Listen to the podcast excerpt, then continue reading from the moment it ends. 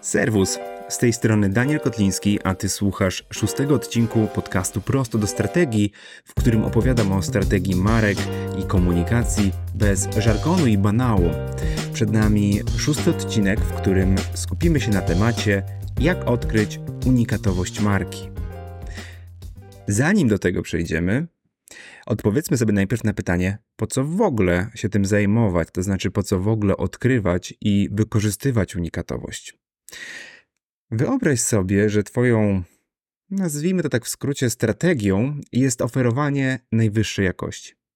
Załóżmy, że oferujesz usługi fryzjerskie, albo nie wiem, prowadzisz kawiarnię, sprzedajesz usługi marketingowe. W każdym razie wydaje ci się, że kluczowe dla decyzji klienta jest właśnie przekonanie o najwyższej jakości.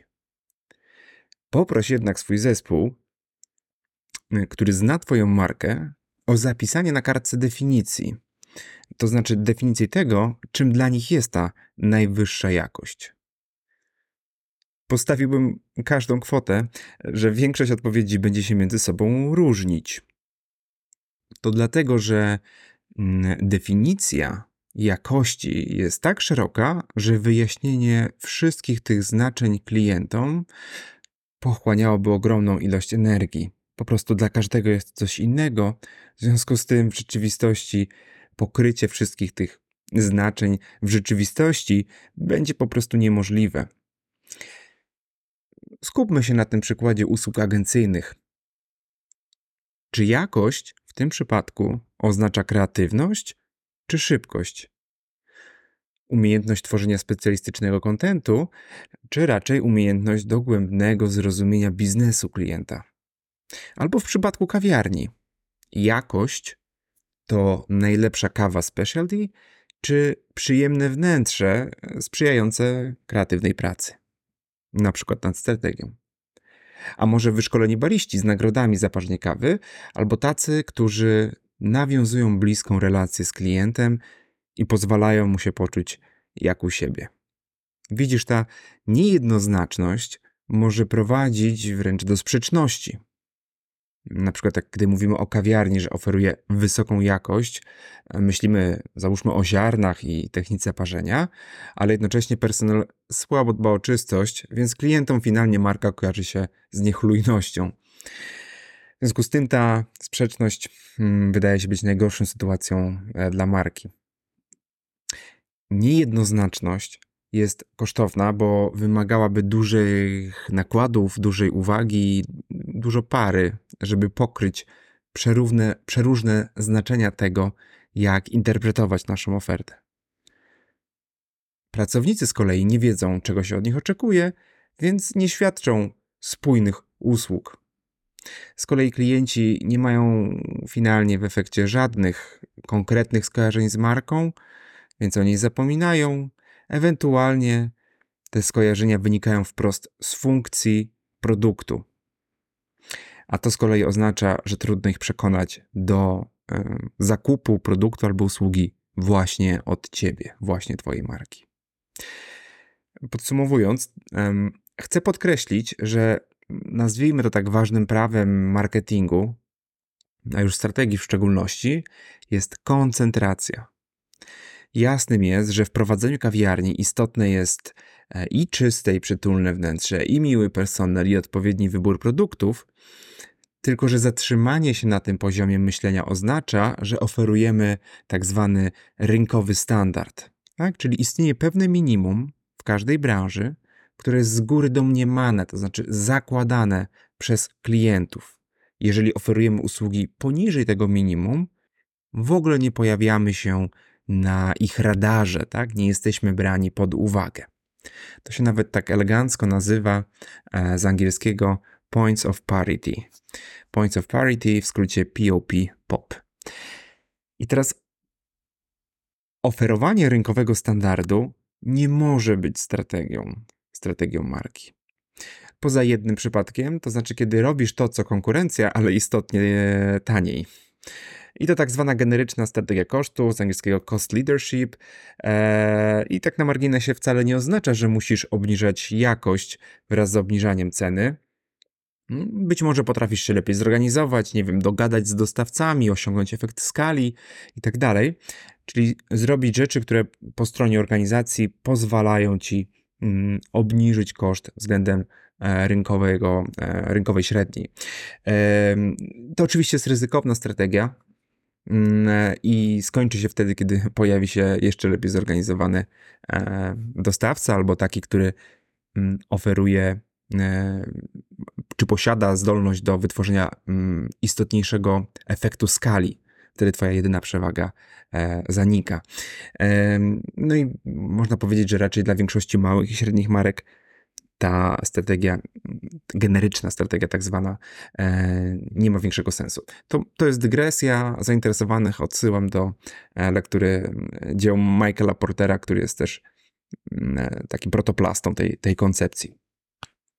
Wracając, clue to koncentracja. Tak? I teraz pojawia się bardzo dobre pytanie: to na czym się skoncentrować? Co powinno być tą naszą przewagą? Jak powinniśmy definiować to słowo wysoka jakość?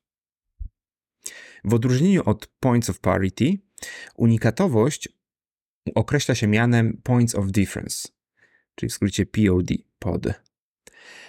To są właśnie argumenty dla klienta za tym, żeby wybrać Twoją markę e, i być może też zapłacić cenę premium. E, wybrać Twoją markę, a nie konkurencję. Za realnym i dobrze skomunikowanym point of difference idzie przekonanie, że nigdzie indziej nie dostanę tego jako klient, co Twoja marka oferuje. Unikalność pozwala więc wyjść z konkurowania na to, kto jest lepszy, tak? Z takiej symetrycznej naparzanki polegającej na zestawa- zestawianiu ze sobą obiektywnych cech. Bo kiedy w taką naparzankę się wdasz, no to e, możesz przegrać na, poziomie funkcjonalnym, tak? Po prostu porównujemy dwie kolumny w Excelu, marka A e, ma trochę więcej plusów niż twoja i bank przegrywasz, tak?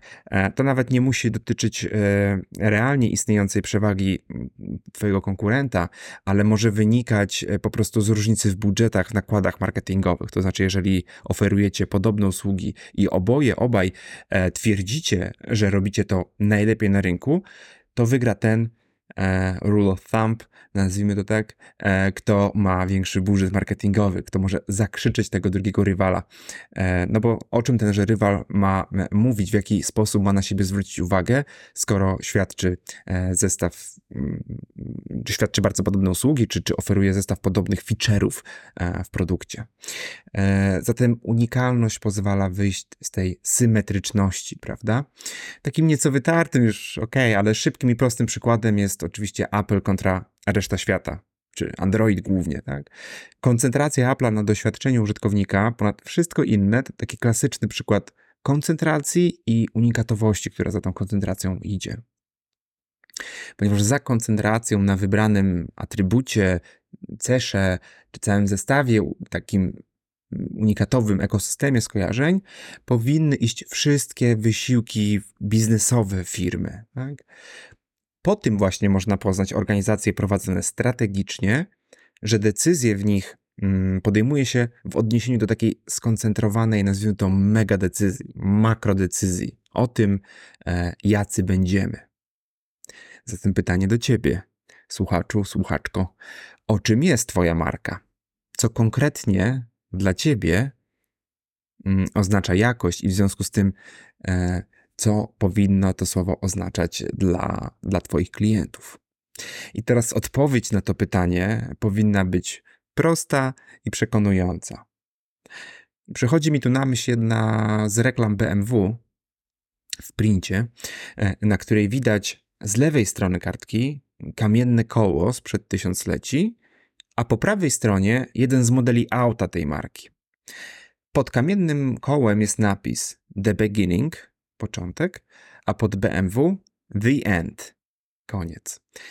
Razem z nagłówkiem u dołu strony New BMW 530i oraz sloganem marki The Ultimate Driving Machine mamy poczucie, że jeżdżenie prawdziwym autem zaczyna się dopiero, kiedy wsiądziesz za kółko BMW. Tak? I o ile ten komunikat jest dosyć prosty i wymowny, i bardzo dobrze, to już pod maską, że tak powiem w cudzysłowie i przenośni, pracuje na jego wiarygodność cała struktura argumentów emocjonalno-racjonalnych. Tak? To jest pewnego rodzaju wierzchołek góry lodowej. Ten, ten komunikat, ta kreacja, to zdanie, ten slogan, mm, to ma zwrócić uwagę, przekazać główną wartość, e, ale oczywiście marka BMW nie kończy się na tym sloganie, nie kończy się mm, na tym komunikacie. Kiedy ja tworzę strategię dla marek, z którymi pracuję, na marginesie jestem niezależnym strategiem, więc jeżeli Twoja marka albo komunikacja potrzebuje strategii, możesz się ze mną skontaktować i, i możemy o tym pogadać. E, kiedy ja tworzę strategię dla marki, dążę przede wszystkim do skonstruowania tak zwanej unikatowej propozycji wartości. Tak, to jest jeden z elementów takich bazowych, e, kluczowych, który, e, który zawsze w strategii marki e, zawieram. Czyli zadaję sobie pytanie o to, jaką unikatową, ostateczną korzyść klient czerpie z używania produktów marki. Ale oprócz tego zawsze konstruuję wizję, misję, nazywam szereg korzyści, które składają się na tą ostateczną obietnicę, mm, obietnicę wartości. I teraz nie ma sensu, żebym tutaj wchodził w szczegóły techniczne, czy podawał wam skrypt, jakąś strukturę tego, jak napisać value proposition, bo tu w ogóle nie o to chodzi. Już pomijam fakt, że masa takich e, szablonów znajdziecie w sieci, to przede wszystkim chodzi mi o to, żeby nie zaczynać od frameworku. Tak? Można powiedzieć, że średnio rozgarnięta małpka byłaby w stanie e, pewnie podstawić pod puste miejsca jakieś słowa, które wydają się jej słuszne, które pierwsze przychodzą jej na myśl, kiedy ma odpowiedzieć na pytanie, co jest tą krańcową, ostateczną, unikatową wartością. E, no natomiast e, unikatowości się nie zmyśla, tylko się ją odkrywa. No I ktoś teraz może powiedzieć, no okej, okay, ale my naprawdę sprzedajemy to samo co wszyscy i raczej nie ma w nas nic, co byłoby super unikalne. Albo inaczej, nasza unikatowość polega na dobrej atmosferze albo wysokiej jakości. W obu przypadkach, czyli albo nie wiemy, albo nazywamy to jakimś takim ogólnikiem typu dobra atmosfera albo wysoka jakość, w obu tych przypadkach mamy do czynienia z sytuacją, w której marka nie rozpoznała swojej unikatowości, nie odkryła jej i nie nazwała. I teraz, jak mogłaby to zrobić? I tutaj dochodzimy do sedna. Ostatnio myślałem sobie o tym, o analogii tego, jak ja pracuję z klientami, i zdałem sobie sprawę, że w pewnym sensie jest to podobne do tego, jak aktorzy przygotowują się do odegrania roli. Wszyscy znamy te historie o aktorach i aktorkach, którzy, nie wiem, uczą się gry na pianinie, żeby odegrać rolę no, pianisty właśnie, tak? Albo, albo postaci, która, e, która ma taką scenę do odegrania. Albo uczą, e, nie wiem, wsiąkają w jakieś środowisko, e, które mają potem oddać w grze aktorskiej, na przykład przestępcze, tak, żeby, że tak powiem, zacząć krakać tak jak te wrony. To osobiste zaangażowanie, chęć, e, a, a, a nawet powiedziałbym potrzeba zajrzenia marce i wszystkiemu, co dookoła jej, w same flaki, jest moim sposobem na rozpoznawanie unikatowości. Nie zawsze jest możliwe stać się klientem marki w taki dosłowny sposób, jak mi się to zdarzyło, kiedy pracowałem dla Ranmagedonu, w związku z tym wziąłem udział e, w tym wydarzeniu, albo kiedy pracowałem dla producenta wózków i udawałem przyszłego rodzica, robiąc turnę po sklepach z wózkami. Natomiast takim minimum, często wystarczającym, jest dla mnie zbliżenie się z firmą. Uważam, że to, co jest unikatowe e, w absolutnie każdej e, organizacji, to są właśnie ludzie, którzy ją tworzą. E, czy też ludzie, którzy nią e, zarządzają, którzy ją założyli, którzy ją prowadzą. I to jest właśnie odpowiedź na pytanie: my robimy wszystko tak samo jak nasi konkurenci. Być może tak, ale jestem przekonany, że w tym, jak te usługi świadczycie, czy jak te produkty produkujecie, e, zawieracie już albo można by zawrzeć jakiś osobisty akcent. To coś, co jest charakterystyczne tylko dla Was. To dlatego e, zawsze robię wywiady z pracownikami, warsztaty z szefostwem, odwiedzam siedziby marek, tak? zaglądam pod każdy kamień, e, przesłuchuję faktycznych, realnych klientów marki. Czasami rozmawiam z takimi, którzy mieli się tymi klientami stać, ale się nimi nie stali, mm, czy też rozmawiam z zewnętrznymi ekspertami w, w danej branży, dla której pracuję. Tak? Czyli na te kilka tygodni pracy nad strategią staje się częścią marki. I szukam wtedy dwóch rzeczy. Po pierwsze, i to jest niepomijalne, faktycznej cechy produktu albo usługi, która dostarcza wymierną korzyść klientowi. I po drugie, szukam słów, których użyję, żeby tą wymierną korzyść nazwać, oddać, e, prawda, w, w komunikacji, ale zrobić to w odmienny niż konkurencja sposób. Przekonująco, spójnie i prosto. Powiem może teraz trochę o tym, jak w praktyce ten mój kontakt z przedstawicielami marki, marką i pobocznymi aktorami wygląda. To może być e, wskazówka dla Was, jak taki proces mm, powinien właśnie wyglądać. Punktem wyjścia jest dla mnie zrozumienie tła, to znaczy kontekstu, tak? bo pamiętajmy, że mm, w świecie marek wszystko jest relatywne. Dlaczego? Dlatego, że unikatowość ma sens tylko w odniesieniu do otoczenia. Abstrakcyjnie myśląc, na bezludnej, bezkulturowej wyspie wszystko byłoby w pewnym sensie e, unikalne, prawda? Więc e, pierwszym krokiem do ustalenia unikatowości jest zrozumienie tła, tak? konkurencji, ale też kultury, w której jesteśmy zanurzeni. I teraz, jak zrobić taką podstawową analizę konkurencji? Nie wiem, ale mogę powiedzieć, jak ja ją robię. Mówiąc najogólniej, tworzymy mapę terenu, po którym, w którym marka się porusza, tak? Czyli szukamy przejawów pozycjonowania mm, e, czy takich śladów tego, jak marki e, konkurencyjne się definiują, prawda? I w tym celu analizujemy zawsze strony www, social media, wzmianki PR-owe, newslettery, opinie klientów, opinie influencerów, ulotki, profile prywatne, nie wiem, founderów, prawda, konkurencyjnych firm. Tak? To, to, to, to są takie wybrane oczywiście mm, obszary, w, których, w, których, którym się przyglądamy.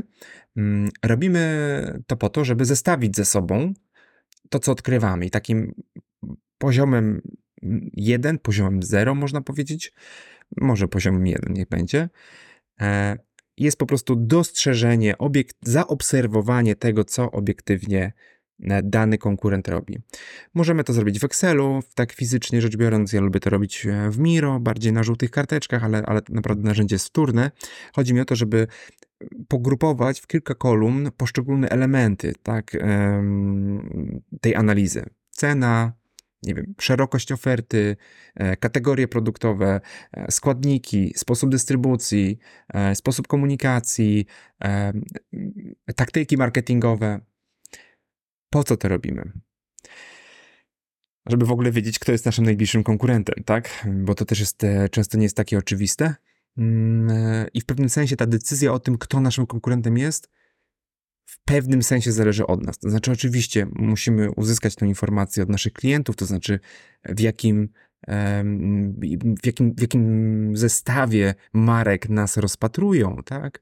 Natomiast e, podejmując pewne decyzje w zakresie chociażby pozycjonowania cenowego, e, my sugerujemy, podpowiadamy, czy też niejako umieszczamy się sami na pewnej, na pewnej półce, tak? Więc mm, w zależności od tego, czy tworzymy markę, której jeszcze nie ma na rynku, e, czy też już funkcjonujemy od jakiegoś czasu i działamy na tym rynku, e, stajemy trochę przed taką decyzją i o tym, o tym i, i, i zdefiniowaniem tego, gdzie konkurujemy, tak? Gdzie jest nasze pole gry z takiego zestawienia wyjdą pewne prawidłowości, na przykład jakie produkty mają wszyscy, a gdzie są różnice, tak? Albo o jakich elementach oferty zawsze wspomina każdy gracz, a o czym być może nie mówią. To nam pokazuje, które atrybuty mogą mieć e, wpływ na decyzję o zakupie, ale są też informacją dla nas, które pozycje skojarzenia, a, mm, które pozycje rynkowe skojarzenia są już zajęte. I teraz, jeśli taka dana pozycja czyli de facto skojarzenie, e, okupowana jest przez silnego gracza, szukamy czegoś innego, tak? W kontekście poszukiwania tej, tej, tej, tej, tej naszej koncentracji, aby nie rywalizować na lepszość, tylko na inność, tak? Tak jak mówiłem wcześniej. Nie e, unikać tej symetry, takiego symetrycznego starcia. Z takiego zestawienia analizy konkurencji wyciągamy wnioski, bo to o te wnioski przede wszystkim chodzi, tak? Sami odpowiadamy sobie na pytanie, na podkreśleniu czego powinno mi zależeć, w jakiej chcę być kategorii, na zaspokojenie jakiej potrzeby e, odpowiadają moi konkurenci, w jaki sposób to robią, jak nazywają benefity ze współpracy. Tak? E, zadawanie sobie tych pytań pomaga ukierunkować nasze poszukiwania i w związku z tym naturalnie rodzi w nas mm, wnioski odnośnie do tego, jak my powinniśmy się pozycjonować. I w ten sposób zadając sobie pytania i szukając na nie odpowiedzi, szkicujemy mapę terytorium, po którym się poruszamy, tak? Mm, ten, oddajemy ten krajobraz. W dalszej kolejności będziemy zastanawiać się, jak na tej mapie e, wypełnić luki, e, białe plamy naszą, naszą obecnością. E, dodam też oprócz tych aspektów, o których powiedziałem, które warto, którym warto się przyjrzeć, e, dobrze jest zwrócić uwagę na tone of voice, tak? na język, jakiego używają nasi konkurenci, dobór zdjęć, pewną estetykę komunikacji, w której się poruszają. Tak, to wszystko możemy dostrzec w ich social media mm, czy w innych punktach styku. To może być też dla nas, e, znaczy to będzie dla nas wskazówka odnośnie konwencji kategorii, bo później czeka nas zadanie polegające na stworzeniu mm, komunikacji, która się z tej konwencji w jakiś sposób będzie wyłamywać. Mm, choć oczywiście nie powinna jej w ogóle zaprzeczyć, żeby być nadal czytelną dla odbiorcy, tak? Pewne kody mm, wizualne danej kategorii są, są niezbędne. To się wpisuje w to e, point of parity, o którym mówiłem wcześniej, po to, żeby dawać wskazówkę klientowi e, czym my właściwie jesteśmy, jaką potrzebę zaspokajamy, tak? Mm, wspomniałem o tych kanałach socialowych, ale warto też zwrócić uwagę, mm, gdzie, mm, czyli tak, po pierwsze zwrócić uwagę na to, w których kanałach są, ale też e, zaobserwować, w których ich nie ma. Jeszcze do niedawna w wielu branżach wielu konkurentów brakowało w TikToku, więc, e, więc to też był taki mocny impuls do tego, żeby, żeby tam swoją obecność zaznaczać. Oczywiście to się zmienia w zależności od branży. Mm, polecam też zweryfikować bibliotekę reklam na Facebooku, czy niedawno udostępnioną bibliotekę reklam e, w Google Ads, e, żeby odkryć w promocję jakich asetów, jakich komunikatów e, i promocję jakich produktów gracze inwestują pieniądze. Szukamy powtarzalności, szukamy wzorców, tak? Staramy się zbudować takie klastry konkurencji, zaobserwować pewne tendencje i finalnie dokonać syntezy tego, z czym mamy do czynienia. Ale nigdy, powtarzam, nigdy nie zostajemy na etapie zbierania danych, tak? Tylko dokonujemy interpretacji. Po to zadajemy sobie cały ten trud i te wszystkie pytania, tak? Tutaj zaczyna się właśnie praca kreatywna. Nikt wam nie powie, czego nie ma na rynku, tak? Z analizy konkurencji nie wyniknie em, wprost, tak, że tak powiem, czarno na białym. To, to nie jest równanie matematyczne, które rozwiązujemy i na końcu prawda, po znaku równa się wychodzi wynik. Otóż, ok, zatem powinniśmy mówić, że nasza unikatowość, e, przepraszam, nasza wyjątkowa, nasza mocna strona, tam czym się będziemy koncentrować, wysoka jakość oznacza dla nas, nie wiem, szybkość działania, tak? Mm, zawsze e, z takiej analizy będzie wynikać co najmniej kilka, kilka możliwości. I tutaj e, waszą rolą, czy rolą strategów, którym e, płacicie za stworzenie strategii, jest podjęcie decyzji takiej, która potencjalnie będzie minimalizować ryzyko, ryzyko jakiejś prawda, porażki w top. Mm, te pytania, które należy sobie zadawać, żeby odkrywać e, unikatowość, prowadzą do odpowiedzi na konkretny temat, ale ta powierzchowna odpowiedź to dopiero wstęp. Jakiś czas temu robiłem analizę dla marki e, i z tej analizy wynikało, że wszyscy topowi gracze komunikują na swojej stronie efektywność e, w taki liczbowy sposób. Chodziło o efektywność, która płynie z stosowania w firmie coachingu dla liderów. No i uznałem to za taki point of parity, prawda, że skoro każdy to komunikuje, no to powinniśmy też na stronie umieścić, e, jak jest zwrot z inwestycji w coaching, ale później w trakcie wywiadów z grupą docelową i też w trakcie mm, warsztatów z klientem, zrozumiałem, że to nie tyle, co chodzi o pokazanie cyfry, co raczej taką potrzebę nazwania w przekonujący sposób efektów, jakie wynikają z coachingu. I tak się składa, że takim prostym, a nawet bym powiedział prostackim sposobem na to e, jest e, wykorzystanie cyfry. Prawda? Osoby w organizacji, które korzystają z coachingu, e, osiągają dwukrotnie lepsze wyniki, nie wiem, sprzedażowe, dla, dajmy na to, kiedy stosujemy coaching w dziale sprzedaży. Dla osoby, która jest spoza branży, wydawało mi się to ok, Czyli, czyli tak to działa, ale po zetknięciu się z ekspertami, po wywiadach z grupą docelową zrozumiałem, że nikt tego w taki sposób nie, nie mierzy. Tak? Działy HR, które podejmują często decyzje o tym, e, czy, dan, czy, czy, czy coaching e, zakupić, są rozliczane przez biznes, tak? I potrzebują w związku z tym takiej zwycięskiej narracji o wpływie coachingu na organizację, no bo to oni ponoszą w pewnym sensie ciężar decyzji o wyborze tego czy innego dostawcy tych usług. I tak sobie pomyślałem, że skoro wszyscy konkurenci dostarczają podobną zwycięską narrację, która nam wydawała się nieprzekonująca, nie tylko nieprzekonująca, ale wręcz podkręcona, taka zafałszowana, to postanowiliśmy spojrzeć na efektywność coachingu z innej strony, tak, zmierzyć się z tym ważnym dla klienta aspektem e, w podejmowaniu decyzji, ale na swój sposób, tak, zaproponować inne, bardziej wiarygodne i praktyczne w efekcie metody nazywania tych efektów płynących ze stosowania tej usługi. No i w związku z tym chcieliśmy czy zamierzamy pomóc zaadaptować tą narrację naszym klientom e, poprzez stworzenie e, naszej strategii marki, no i tym samym wyprowadzić z tego unikalne podejście do coachingu, e, a za tym już idzie cała koncepcja na, na komunikację, prawda? Pokazuję to jako przykład, że sucha analiza danych zastanych zwłaszcza jeżeli, jeżeli jesteśmy spoza branży, albo nawet jeżeli jesteśmy bardzo głęboko w branży, nie wystarczy.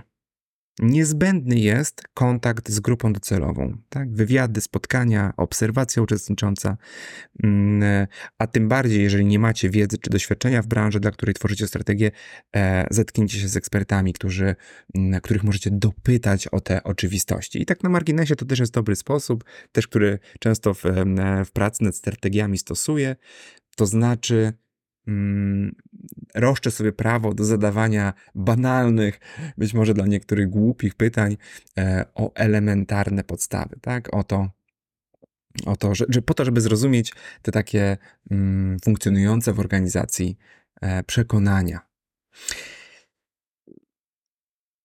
Mm, ludzie, którzy są głęboko w temacie, mogą nam pomóc zrozumieć, które usługi czy produkty w danej kategorii są naprawdę kluczowe i, i tym samym zdekodować znaczenie pozycjonowania. To, to taki jest jakby finalny wniosek.